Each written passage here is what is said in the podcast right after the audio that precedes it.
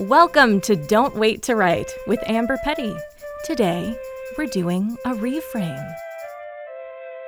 Whenever I went to job interviews and people asked me about my five year plan, I'd want to say, well, my five year plan is to not be working here, mostly. And also, my five year plan is going to be wildly different based on if I get this job in the next five minutes. So I don't know what my plan is.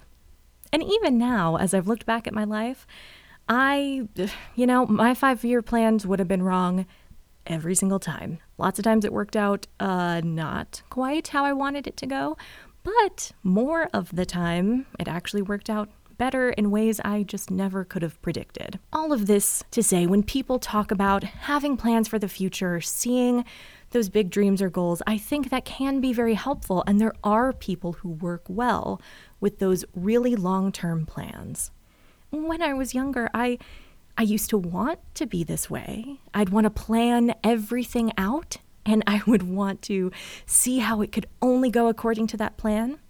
And then, you know, it only took me at least 10 years to learn that that's not ever how it works out.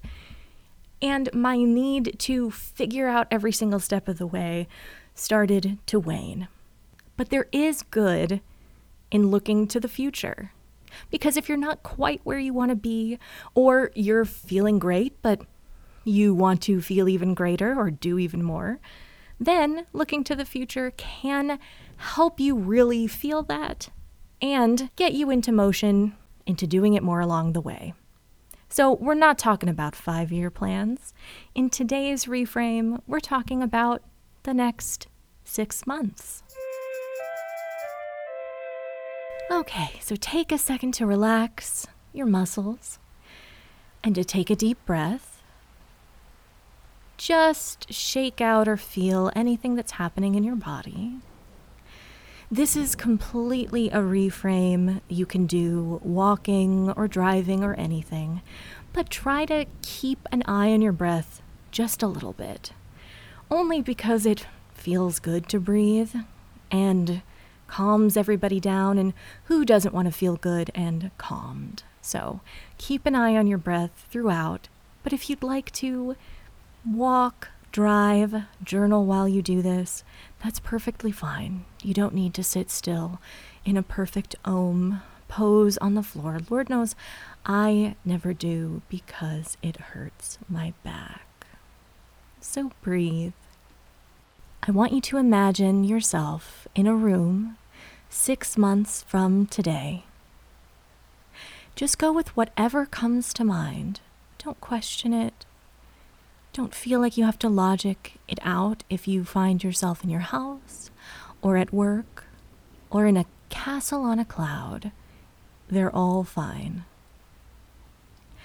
So just imagine it is six months from today, and you've been doing the things you've wanted to do. You've been writing regularly, you've been pitching ideas, you've been feeling creatively fulfilled. And you've been doing that regularly for all these six months. So take a look around and notice what you see. Notice what you're wearing. Notice how you feel. And as you settle into this room, as you settle into these clothes and as you settle into the feelings of this six months later version of yourself, think about what you feel like doing. Don't question this. Don't worry about it. It could be something very literal or something very abstract. It doesn't matter. But think about what you're drawn towards and what you'd like to do. Now I want you to look through your room or wherever you are and find a place with a beautiful view. It could be a window or a balcony. Or if you're already on that castle on a cloud, you can just go sit on the cloud if you like and look at the world below. breathe in this beautiful view that you get to see because you got yourself here. You got yourself here through consistent work, not always hard work or even challenging work. And consistent doesn't mean every single day was spent at the computer, just consistent enough so that you felt satisfied at this six month period. Now think back. What happened over those six months? What was hard about it? What went wrong? What was surprising? What felt easier than anticipated? Reflect on these last six months and let them inform what you want to do for the next six months. As you look around this beautiful view, go ahead and walk back. Take in the rest of the room or the place or your castle on a cloud. And then we're going to come back to the present. Welcome back. So, you can't always take all of this literally. Sometimes our mind just imagines, well, looks like six months from now I'm uh, riding a dragon, I guess. Which doesn't mean you need to go out and try to invent dragons, but okay, well, what do dragons feel like to you? Does that kind of mean adventure or fantasy or just having something that's like a little more playful and less literal in your real life? Maybe it means you just want to watch House of the Dragon.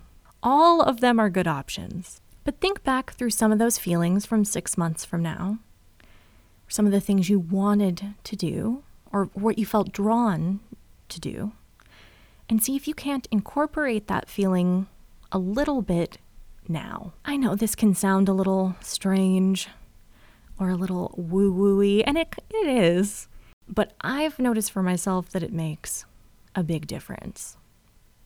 So I am not saying, hey, deny anything that's wrong with your life and just pretend you're in a perfect future. No, that's a great way to get pissed off.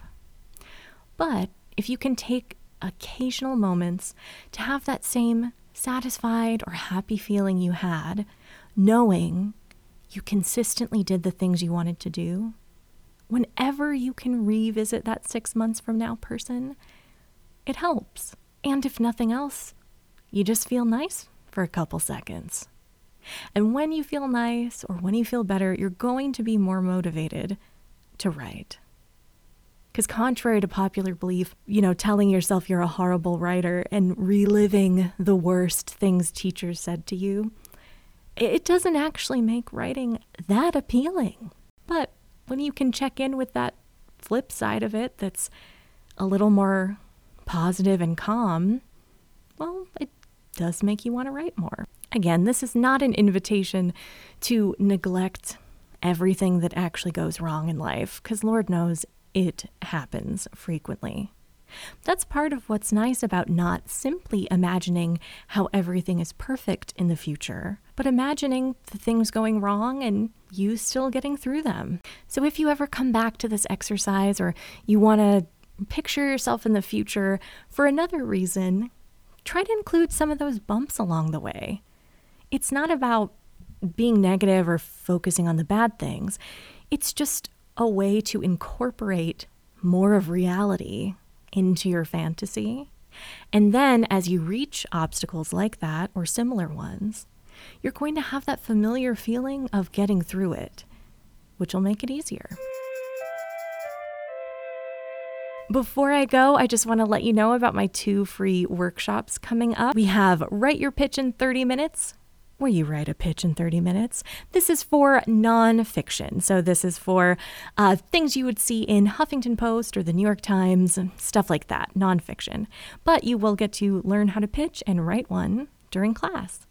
And we have Start Writing Now and Get Your First or Next Byline. And that goes into a little more background on generating ideas, how to find publications to pitch, the basics you need for getting started, and what to do if you don't have any samples. So those are coming up. They start September 14th, but there's lots of dates available through September 23rd. So check out amberpetty.com slash classes to sign up. They're both free, which isn't that nice? Okay, thank you so much for listening. I can't wait to see what you write.